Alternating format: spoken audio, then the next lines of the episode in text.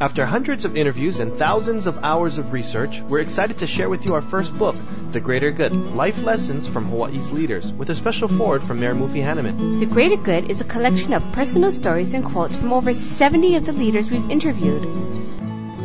The Greater Good will make you laugh, make you cry, and will inspire you to live a greater good life. Available at bookstores statewide and at greatergoodbooks.com. Today is October 25, 2005. This is Evan's Journal coming to you live from Honolulu, Hawaii. First topic of the day Flat Earth Ventures. This is a, a project that Peter Kay is working on. Peter Kay from Titan Key, Your Computer Minute, Town Podcast. Uh, he's got a lot of things uh, that he's working on. But Flat Earth Ventures is a really interesting project that I guess he just launched only recently and it came out of the fact of the sale of Titan Key. Titan Key was an anti-spam software. Peter Kay talks about the burger model, which is create an IP, protect it, and then flip it, meaning sell it to another company and get acquired, and then you just move on.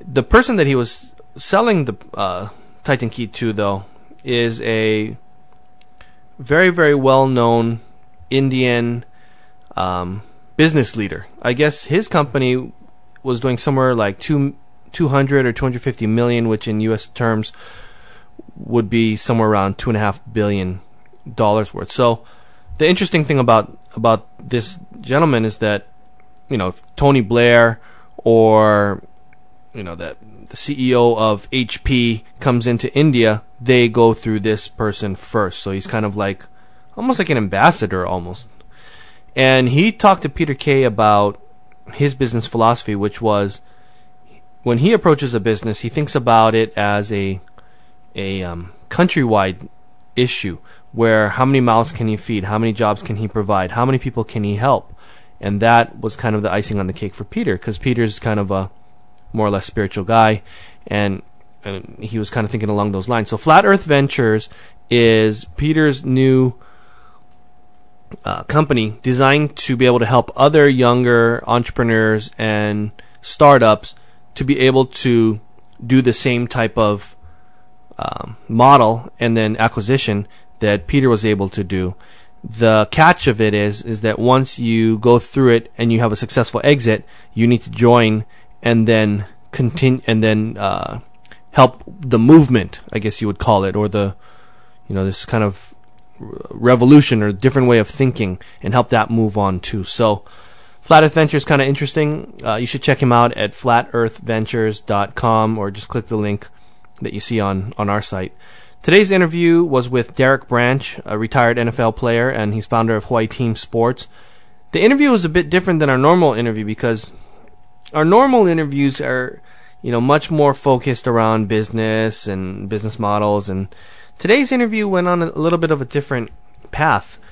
That doesn't mean it's any any better or worse than the other interviews. It just means it was a bit different. It was interesting to hear about Darrick's value system and then his upbringing and his attitude and how he applied the um, learnings from his coaches and his athletic career into his business. So when that's available, check it out. Darrick is doing a lot of great things for Hawaii Team Sports. They're giving away 200 turkeys through their turkey giveaway for um, Thanksgiving.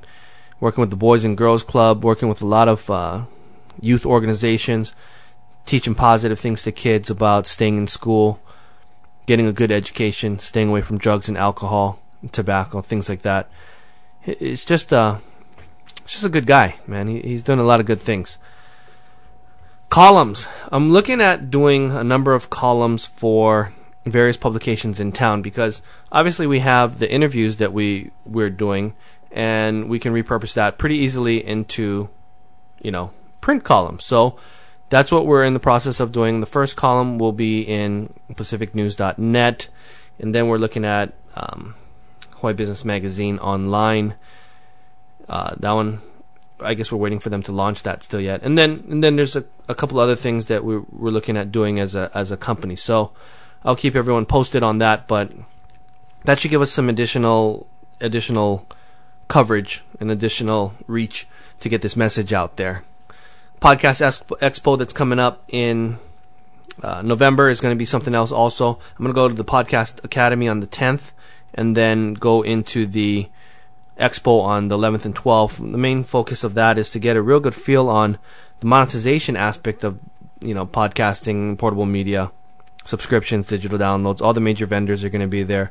A lot of the uh, the actual people who are using their technology are going to be there. So that's going to be a really interesting expo, and I will keep you folks posted on how that goes. One thing that's kind of off track of it's not even actually it's not even really that off track, but it's different in terms of the normal business things I guess that we're talking about. I put down here my popo. And popo in Chinese is your grandma. My popo is 94 years old and she is just absolutely the toughest woman I've ever ever met. She's 94 years old. Up until about maybe a week or two weeks ago, she was playing golf weekly. Um, we took we went on a trip in 04 to New York and throughout the East Coast, and she had no problem walking and keeping up. I mean, she was in better shape than I am. Not saying that that's anything great, but she's just in incredible shape. She recently went to the doctor and I guess she had hurt her hip or her leg. She's having a hard time moving now. And the doctor was just amazed that at 94 she's even alive. So she was kind of upset with that because she wanted the doctor to fix her hip so she can go back and play golf, which he thought was kind of crazy, I guess.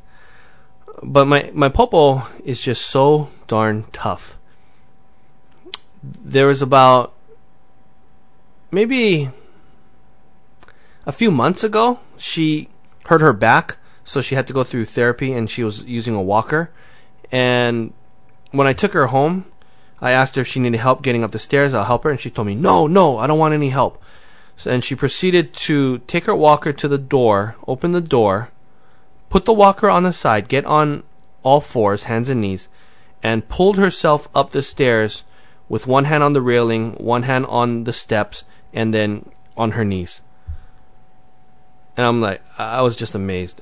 Just her tenacity is just unbelievable. So the thing that I'm, I'm thinking about is what happens after she's gone. You know, this it's inevitable. People are going to die sometime.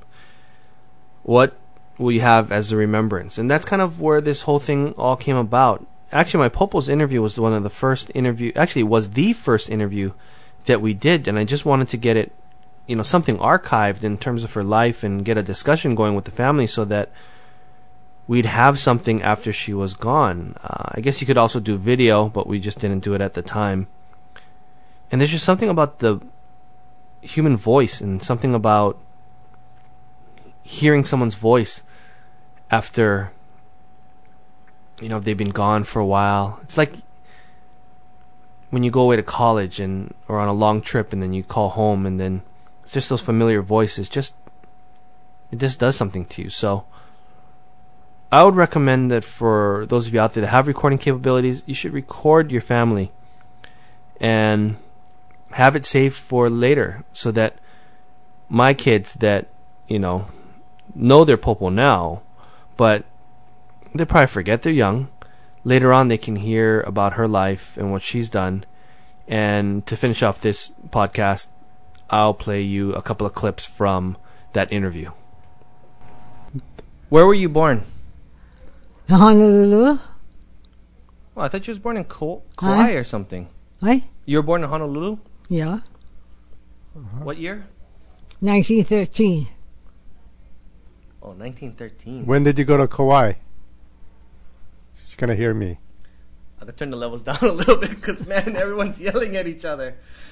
Damn. No, but that's, she's kind of here. She doesn't know where the voice is coming from. So better if you just talk to her. I feed you the questions. Huh? We'll switch space. We'll switch. Um. No, she cannot hear me. She cannot understand. February 22, 25th, 1913. Honolulu, Emma Lane. And how many um, brothers and sisters do you have? Twelve. You are seven sisters and five five brothers. And which one are you? Huh? Where Where are you? I'm in which the one? middle. Seven sisters and five brothers. How many of them are still? I, I'm number five girl. oh, how many of them are still alive? How many way? Are still alive? No, only uh, four of us alive. Four girls alive. All the rest dead. Oh, the men are not too strong then, huh? Huh? The men, they don't last too long, huh? No, Only the only the ladies. So only only one sister passed away then. and all the sisters lived to ninety. Two passed away. I went to kindergarten on Fort Street, one block away from my house. Oh. Then I went to Royal School, elementary school, till eighth grade. Then I went to McKinley for four years, and I went to university for five years, for UH. Five years. How come five years? Yeah, because we had the fifth year, see, the fifth five years. We graduated in four, and we had one extra year for a teaching certificate. Oh, and then you taught for how long? Huh? You you taught for how long? How long did you teach for? How long I taught? Yeah. Three years. You only taught for three years, and then and then what? Just start having kids. And then I got married, and then So how did you guys meet then? I saw him in Chinese school, and we saw him in high school. We went to the same high school. And then what? You just started talking, or you have a really good memory. I gotta tell you, I cannot remember anything. I that date. ago. But Oh. Date. Your parents set you up, or what? Huh? Your parents set you up, or what happened? No. We had a club, and we had uh, had to go out, you know, for a party. So we went to a party together Mm-hmm. and started from then. Oh, and then how many years later you guys got married? Huh? How, how many years later you got married? How many years we got married? No, how many years after you met? You got married, Eight years. and then your first child was when? When when did you have Uncle Galen? Uncle Uncle Galen. Uh, ten months after we got married. had seven.